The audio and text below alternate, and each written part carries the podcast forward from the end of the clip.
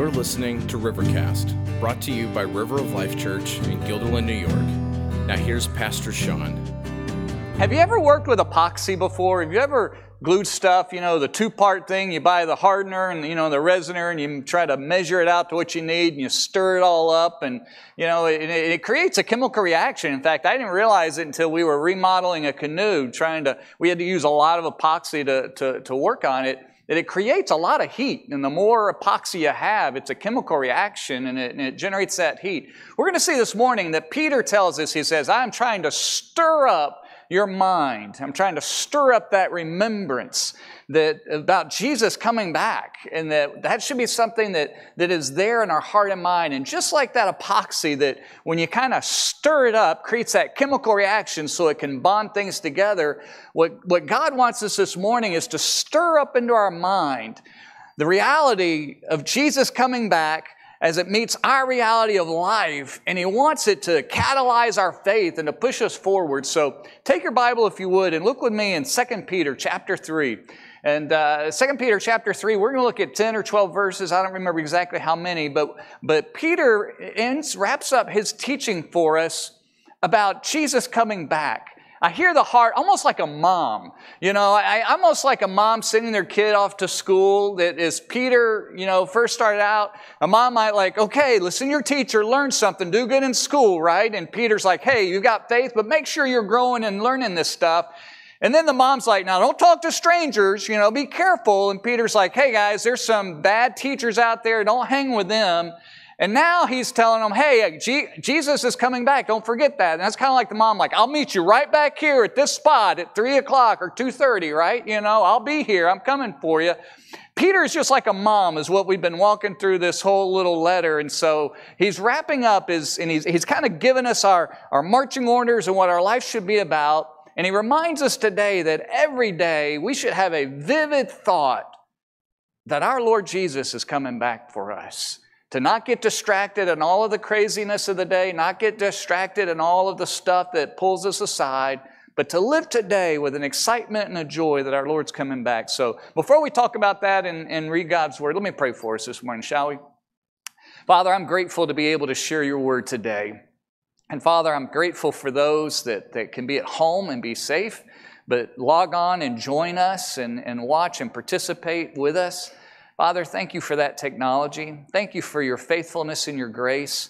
And Lord, I confess it's easy to get distracted, and just in general of life, and it especially is this particular summer. So, Lord, may we be uh, challenged, may we be encouraged, may we be blessed today with a reminder that you are coming back for us. Thank you for the Lord Jesus who gave his life for us. It's in his name and for his whole purpose that we come and worship and serve you today. In Jesus' name we pray. Amen. Well, read with me in 2 Peter chapter 3. The Bible says this. Peter says, This is now the second letter that I am writing to you, beloved. And both of them I'm stirring up your sincere mind by way of reminder that you should remember the predictions of the holy prophets and the commandment of the Lord and Savior through your apostles Knowing this, first of all, that scoffers will come in the last days with scoffing. They're going to be mocking. But notice this he says, following their own simple desires. They will say, Where is the promise of his coming? For since the fathers fell asleep, all things are continue as they were from the beginning of creation. For they were, are deliberately overlooked this fact that the heavens existed long ago and the earth was formed out of water and through water by the word of God. And that by means of these, the world that then existed was deluged, it was flooded with water and perished. But by the, the same, hold on, I got to turn a page. Wow, those are stubborn. But by the same word, the heavens and earth that now exist are stored up for fire being kept until the day of judgment and destruction of the ungodly. But do not overlook this one fact, beloved, that with the Lord one day is as a thousand years, and a thousand years as one day. The Lord is not slow to fulfill his promise, as some of you count slowness, but is patient towards you not wishing that any should perish, but that all should reach repentance. But the day of the Lord will come like a thief, and then the heavens will pass away with a roar, and the heavenly bodies will be burned up and dissolved, and the earth and the works that are done on it will be exposed. And we'll finish out with the next few verses about what we should do with all of this. Three things as we think about this morning. Peter says, I want to stir up your memory, your mind, your remembrance.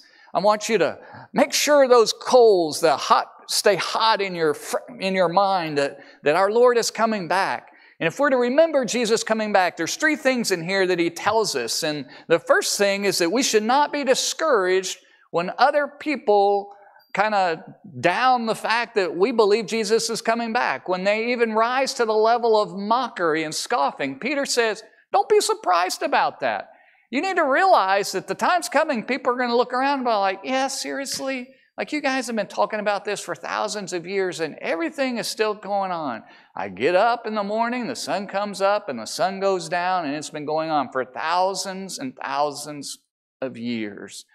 But Peter says, Make sure that you're not surprised by that, and make sure, in essence, that you are not discouraged by them. And he tells us that we should consider the source, right? Isn't that what he says? He says in verse 3, he tells us that they're going to be following their own simple desires. He says, Consider the mockery. Consider who's saying this. They're going to be pursuing their own simple desires. Look at their life, look at what they're saying, and look the way they're living their life and consider the source. They're, they're not followers of Jesus. They're living for something that is on this earth, living for themselves. They're naturally not living for God. And so we shouldn't be surprised. In fact, they will even look at the world around them and say, Come on, get real. This world is moving forward. But they're ignorant, not just in their, of their own sin, but they're, they're ignorant of the reality of God's power who made this world to begin with. You see, it's through the very Word of God that God made this world from the beginning. And it's through that power that He formed this creation. You see, they're doubting the power of God in all of this. Whenever you hear somebody doubting the second coming of Jesus Christ, it's not just that, that, that that they're, they're doubting God, they're doubting His ability and His power to make good on what He said He was going to do. Now, for us as Christians today, I don't think in, in, in our current culture and climate, I think more of the mockery happens and more of the scoffing happens with the, the scientific minds, right? You know, oh, well, I'm a person of science. I can't handle believing in all that faith stuff. Something hit me recently that I had not quite have thought of it this way before, and it may, it may help you along the way as well. The Bible says that the heavens declare the glory of God, right? When we look into the skies and we look into the, to, to all of the galaxies and the stars and are amazed, that they scream, they praise the glory and the creation of their Creator. Well, we read Romans 1 and 2. The Bible tells us that, that the creation around us testifies to the glory of God, that it testifies to the existence of God. It speaks to the, the creation, speaks to the Creator. And it's meant to cause within our own hearts a, a desire to glorify God, a desire to ask the deeper questions. You see, when God made this world, He made this world in such a way, not just to bless us, to, but to bring glory to Himself. And so that every one of us, every human being on this planet should step back and say, wow, this is amazing. Where was this? What is this? If you walk into an amazing building, you look around and you're amazed. You're astounded by the builders and the architects. You know, if you walk into just into our Capitol, the million dollar staircase, and you look at all of that, I presume many of you have done that, just all of the craftsmanship that's involved. You look back and say, wow, that was amazing what they did. Anytime you see something amazing, you step back and say, look what that person did. Now, for us, that when a person does that, it's going to go one of two ways. You're going to either say, there's got to be a being out there who's responsible for all this who is amazing. Or you're going to say, there is a scientific explanation apart from God that's amazing. You see, we shouldn't be surprised as Christians because we're all looking at the amazing world around us. When others venerate the absence of God to the degree that they're just like, this is, this is, they almost worship the science side of it almost the evolutionary thought process because what they're doing is they're ascribing the glory that really is due to God and they're bowing before it and they're amazed by it and mesmerized by it, shall we say, but looking at it toward the scientific mind. You see, God means it to blow our, knock our socks off, to blow our mind, to be absolutely amazing, to point to Him. But when, we, when somebody starts out by saying God doesn't exist, it still knocks their socks off. They're still going to fight for that, you know, that reality, and they're still going to stand up and venerate and be amazed and hold dearly based on what they see. So, us as Christians, we shouldn't be surprised when people who disregard God completely come back and make a mockery with the, all the explanations. Truth of the matter is, is they're glorifying something that is worthy of that, but because of the Creator behind it, and they just disregard God. So Peter tells us here that guys, don't be surprised when people are mocking the truths and the things that you believe. In these last days, they're going to be they're going to scoff at those things, but, but recognize where it's coming from. Consider the source. Don't be knocked off your faith by that. Don't doubt that. Don't, don't be pushed, if you will, along those ways. Don't fall prey to the, the thinking. Recognize that this is normal, that's something that was predicted because Jesus has promised to come back and he's going to. Second thing he wants us to know not only should we not be discouraged, but we shouldn't be ignorant. We shouldn't be unaware. We shouldn't be unaware of this world that was created by God and this world that God is saving and reserving for judgment and for condemnation. we should recognize, reading the, the story of Genesis, that Noah sent his flood, or God, excuse me, God sent his flood and spared Noah in that time. That this world is being reserved for judgment. That there was a day the world was going just as it ever had, but that judgment came, and that judgment is coming again. Look what he says, Peter says in verse 8. But do not overlook this one fact, beloved. I like being loved, don't you? In the middle of this, you hear the mom, Look, I love you. When you head off to school, make sure you get this. He says that with the Lord, one day is as a thousand years, and a thousand years is as one day. Peter's saying this guys, you're looking at the world through your own eyes through your own lenses, through your own perspective. He says you need to have the perspective of God. For God, He can span back and look like a telescope through a telescope through the world, and He can get really close like a microscope. He can see the vastness, and then He can get really microscopic and look at the intricate little detail. That one day with God is like a thousand years, and a thousand years can be just like a day before God. What Peter's telling us is to mature, is to grow up, to have the thinking and the mindset and the viewpoint that recognizing that God isn't really delaying his return. Even though that it's been 2,000 years since our Lord Jesus came, it's been about 2,000 years since this letter was written. What Peter's telling us, it's only been a couple of days in the perspective of God. That's not a long time. That's not a delay. We're being challenged to think about this world not from our little microscopic point of view and how we maneuver and look at the world around us, but instead to cast that off and to look at the world through the eyes of God. You see, that by definition is what Christian maturity is about, isn't it? It's about you and I moving from just looking at the world through our own lenses and instead saying, God, help me to see the world the way you see it. Help me to see people the way you see people. Help me to see my life and myself the way you see me. And that's what Peter's enjoining us to do. He says, guys, don't be ignorant. He says, yes, it seems like a long time to us, but to God, this is nothing. And last time I checked, God is the one who's in charge of this world, and God is the one who's making these decisions. And Peter's telling us to kind of join him and to, to realize that, that God is moving and our Lord is coming back. That we should not take on this mindset of just like, well, whenever it happens and whatever, and just kind of forget about his return. Just like a mom putting their kid on the school bus, as the kid returns home, as their son and daughter comes back, mom hopes that child knows, remembers that she's going to meet her or meet him and to be looking for that return, for that reunion, if you will. And mom wants to hear about how the day went and all of that and all of those things. Our Lord is coming, and we should be right on the forefront of our mind, having the mindset that God is not delaying his coming. There is no delay in the perspective of God. But instead, here is what God is doing. The Lord is not slow in verse 9. The Lord is not slow to fulfill his promise. The promise is his coming. His promise to return. I'm coming. I'm going to be there. He's not slow as some count slowness, but instead he's patient toward you, not wishing that any should perish, but that all should reach repentance. All should come to that point of repentance. You see, here's the purpose of God's delay, if it seems that way to us. Here's the purpose of, of why Jesus hasn't come back yet. It's from God's perspective, He's giving everybody an ample opportunity to hear the gospel and to be saved.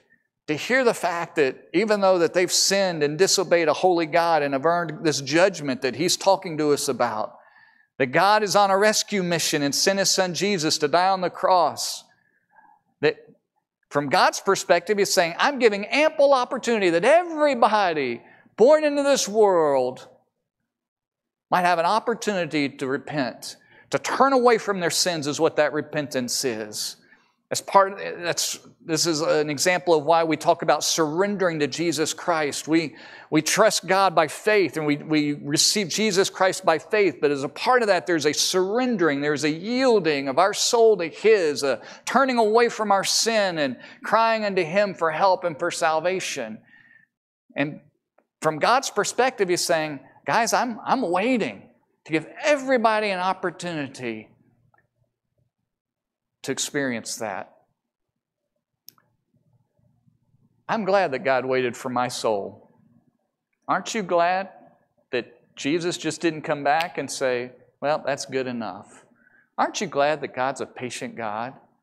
Aren't you glad that God's a patient God not just with your soul, but with your family? Many, if not maybe all of us have family in this, in, in this room, have family that need to trust Jesus as Lord. And from God's perspective, this very morning, He is being patient, He's being merciful, He's being gracious, and He's giving time and opportunity through you and through the others around you, through even His creation, for them to stop and say, wait a minute, this is not an accident, so that they might come to that place of repentance. See, don't let the skepticism of the world around us, our world is more cynical and skeptical than it has been in a very long time. Don't let that creep into your soul. You see, Jesus not coming back yet has nothing to do with God not caring or God's inability.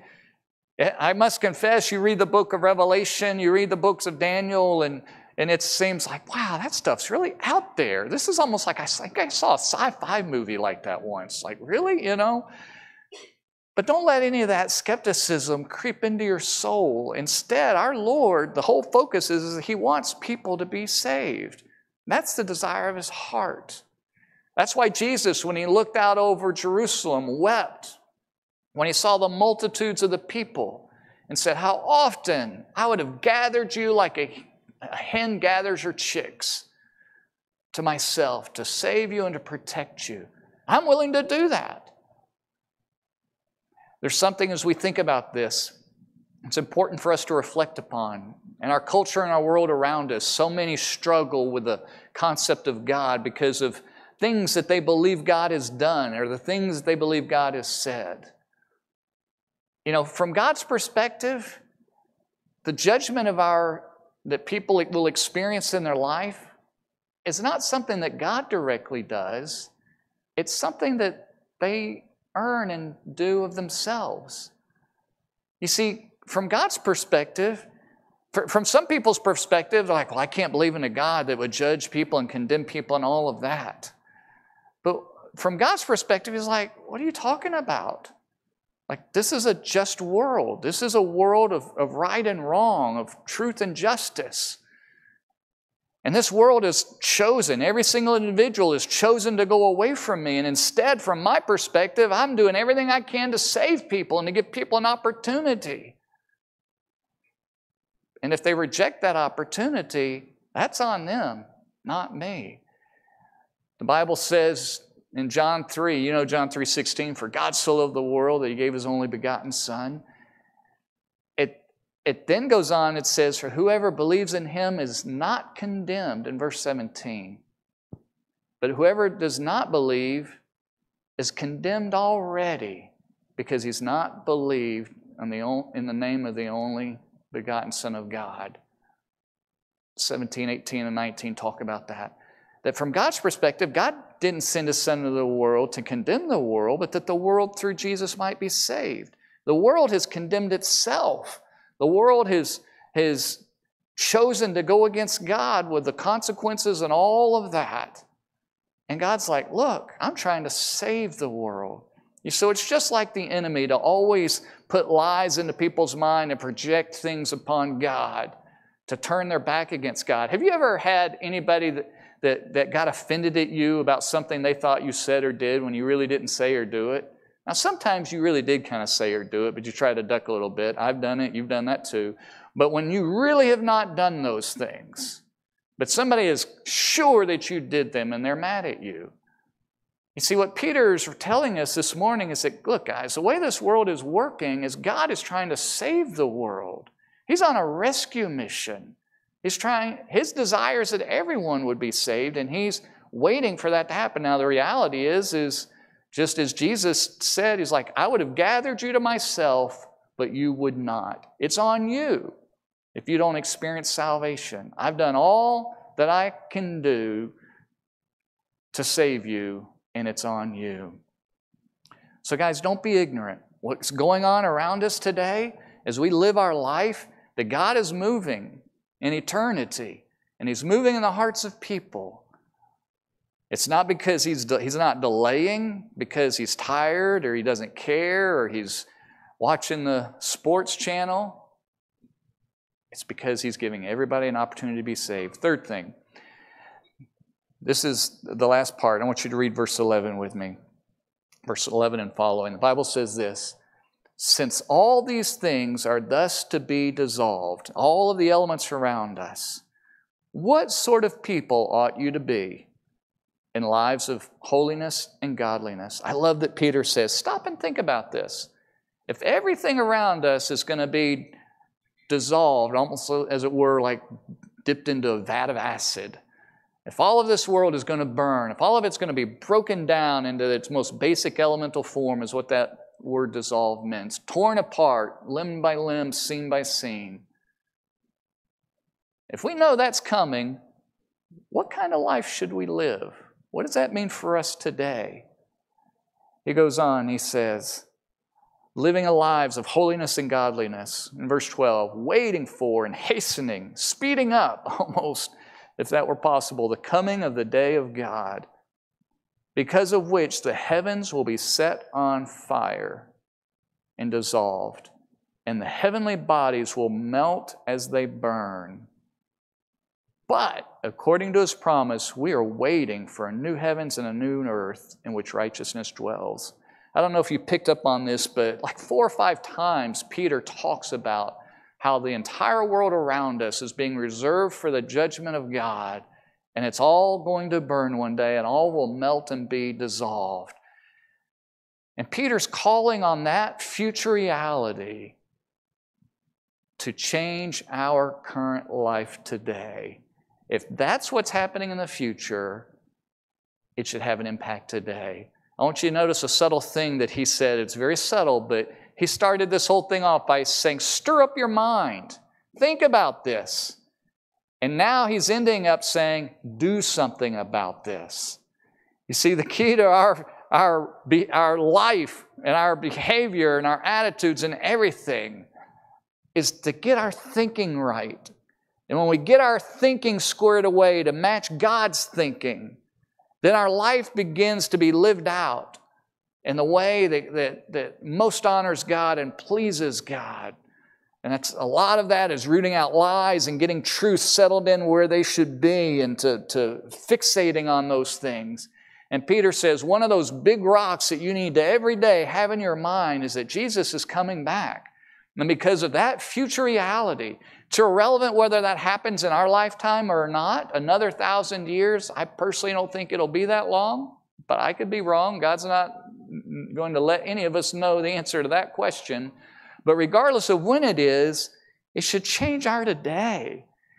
That we should not be distracted, is what this third thing. If we're going to remember these things, don't be surprised about the scoffers and the mockers. Instead, we should understand some realities of what God is doing around us. And it means that you and I should not be distracted as we live our life today. Peter says, think about what your life ought to be, guys. If this world is going to end, what value should you put on this world around you? What should be, you be doing differently today, knowing that all of this one day is going to be gone? All of it. It's a sobering thought, is it not? To think that everything that we're doing is going to one day fall apart. Do you like to do something only to have it ripped apart the next day? Do you like to do something and have it not turned out well and have to rip it up yourself? I mean, that really feels bad. But then you come in and somebody else has messed it up, you get a little bit offended. I get a little ticked off, don't you? Like, I just did this, you know? I just, what? What? I like to do things and be done with them for them to last. And here God is telling us that everything, everything that we spend our lives for, our, our, our, our, our work, our homes, all of that stuff is gone. You guys know I've been remodeling, working on a room, and we've been laying flooring this week. It's nice to get to the point where you can like see something, you know, instead of just fixing something. It's sobering. And as we lay that wood down, thinking, yeah, this is just firewood, it's going to burn one day. It's sobering.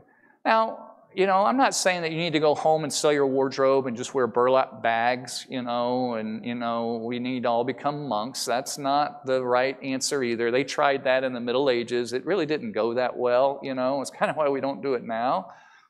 But it does mean that you and I should be careful about the value of things that we put on in our life. It means that when things don't go quite the way we want them, we should come to a point of saying, you know what? This ain't heaven on this earth. My heaven is coming later on. Perfection's later, not today. And we get over it and we move on. It also means that we need to invest more in things that are eternal. Just like we're told from early on that we should invest and prepare for our retirement and early on. And um, my parents are telling me that retirement's great, but you know, that somehow in the process that it wasn't as big of a deal, you know, to get ready for it as everybody makes it out to be, you know. I'm not saying don't prepare, but just like, you know, I, and I'm kind of getting that picture like, be ready for retirement, be ready for retirement, be ready for retirement. And then you hit it and you're like, oh, is this all that it is? Okay. You know, it's one of those kind of letdown things. But instead, we should recognize that we should be investing in eternity in which we will never experience a letdown and it will be even more than all we're talking about. That's why Peter is saying, guys, as you live your life today, make sure you keep growing. Be careful of the danger of strangers, you know, the strangers out there. But live your life with an intensity, with an awareness, with a sobering reality, not distracted by the things that are in this world. And for you and for me, that means putting value on, on ourselves personally. See, Peter immediately says, if we know all this world's going to turn and burn, ultimately and be gone, then how much more should we live holy and godly today? I want to invest in things that last, right? Don't you? Don't, that's good money, sound investment. That's good for if you're building something. I don't want to build something today that's going to fall apart literally tomorrow or in a year. That's, that's not worth my time. I want to invest in something that's going to last. And Peter says the number one thing that you need to be investing in, this is going to sound a little selfish, so hang with me, but is your own soul. How should you walk in holiness and godliness before God? Holiness being living separate from the world around you, living a life that's pure and honorable to a God in heaven because Jesus died to save us from our sins, not just the penalty of our sins in the future, but to save us out of our sins here and now. He says, guys, that should impact you today. See, when you and I struggle with sins in our life, probably a part of that solution is focusing on Jesus' return. See, when we're not focusing on that return, then it doesn't stir us up to live godly so much because we forget that, that eternity impact. He says, live holy. And he also says godly. Live with a, that word godly, we usually, we don't have quite the nuances that the Bible has in the original languages for these words, but we usually mean for godly what holiness is, living a godly life. But this word godly means having more of a God fearing, God focus, uh, a zealousness, a piousness, a godliness, a upward focus in our life. So live separate from this world in sin and all of the junk, and live your life in such a way that, that values and puts the focus on, on Him. That's the way we should be living today. When you and I forget, I don't mean just totally, oh, I forgot Jesus is coming, but when we just don't focus on it, we kind of put it on the shelf and forget about it, then it allows us to creep in and to begin to get distracted in the world around us and to not be so focused on our Lord and on Him. So Peter says, realize that Jesus is coming back. Put your attention there because He's making a new heaven and a new earth where righteousness dwells, where it lives, where it resides and abides. As I live this life, I get sometimes I get tired of unrighteousness, wickedness. I get tired of it. I get tired of people's sins. And yes, I'm hypocritical like everybody else. I get tired of other people's sins more than I do my own. I struggle there too. But don't you just get tired of it? And sometimes I get tired of my own temptations and all of that. I get tired of all of that. I get tired of the craziness that I see in people in the world around me. The Bible says part of the way of dealing with it is focusing knowing that Jesus is coming back where righteousness dwells. That only goodness and righteousness dwells. And we realize that's our home, that's our identity, that's where we're going. Kind of like the mom going off to school. Look, don't you forget, you're my kid. I don't care what the other kids are doing, you're going to live differently because you're my kid, right? We got to remember where our citizenship is, and it affects how we live here. The second area that we need to invest in is what Peter just told us about not just our soul, but the souls of other people around us. If God's whole focus right now and holding off this eternity, this is the only reason why God's waiting, guys. It's not for you and for me to, to live out our life and have our 401k or whatever, our nice little retirement plan and our little, you know, little goals and dreams in this earth, as nice and as wonderful as all those are, and we have them. God's reason for waiting for all this is so that more people might know Him. And if that's what He's doing in the world around us, guess what He wants us to be about? He wants that to be priority in our life. It's helping other people know Him to help others experience that repentance and that salvation, to be living in that kind of way, to be sharing and reaching out and intentionally hunting and seeking. That's why Jesus came. He came to seek and to save that which was lost. And He turned, sends us out to seek and to save the lost as well. As we've all struggled in different ways with COVID, and many of you have struggled with, with jobs and income, and some of that had health and the distancing. It's been tough not being able to see family and travel plans and just not be together. And it's still it's still odd, right? I mean, this this feels like church, but it only feels like half church to me, right? I just it just I just don't. What's that, Tom? Well, there's only half of us here. that's true. Yeah, that's true. But you know what my biggest concern is, is for us, I guess, as a church family, is it's tough to reach out to people with the gospel right now. We're so separated and isolated. And as a pastor, I feel the weight of that, that God, you've called us to, regardless of what's going on, is to do that well. And it's hard right now. I feel that. And I don't know what all the answers are, but I know this, guys. We need to be careful that we don't get distracted, regardless what pandemic is going on, regardless what projects we got going on, regardless what challenges we're facing, medical issues, all kinds of concerns. What God is up to in heaven is making sure that everybody has the opportunity to hear the gospel, both in our towns, our state, and literally around the world. So, River, I want to challenge us that we keep those priorities into our mind and our heart. I want to challenge us to reach out. When was the last time that we all prayed for somebody who didn't know Christ? When was the last time that we intentionally reached out? When was the last time that we picked up the phone or sent a text to somebody just trying to stay in their life, somebody so that they one day could trust and know Jesus? When was the last time that we viewed our workplace as our mission field, that God has me there to be as a, a, light to those individuals that I work that I work with and the vendors I come in contact with and all of those things.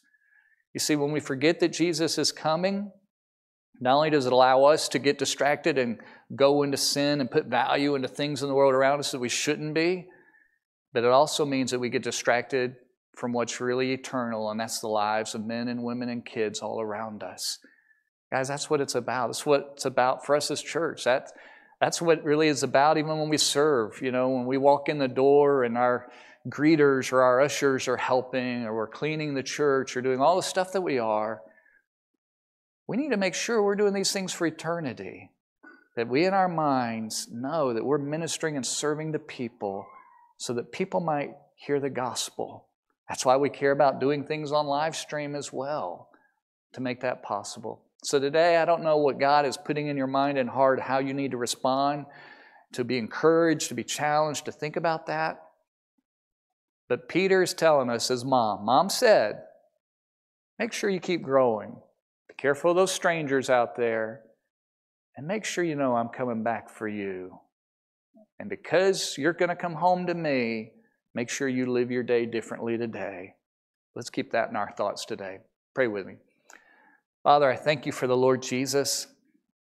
I thank you that He saves us and is coming for us. And I thank you that you've challenged us through your word to stir up our mind so that our life would be stirred up and catalyzed to live out a life of faith, not just something that we believe and keep in the quiet, but something that pushes us and pulls us forward for the gospel in our own life and the gospel in the lives of those around us.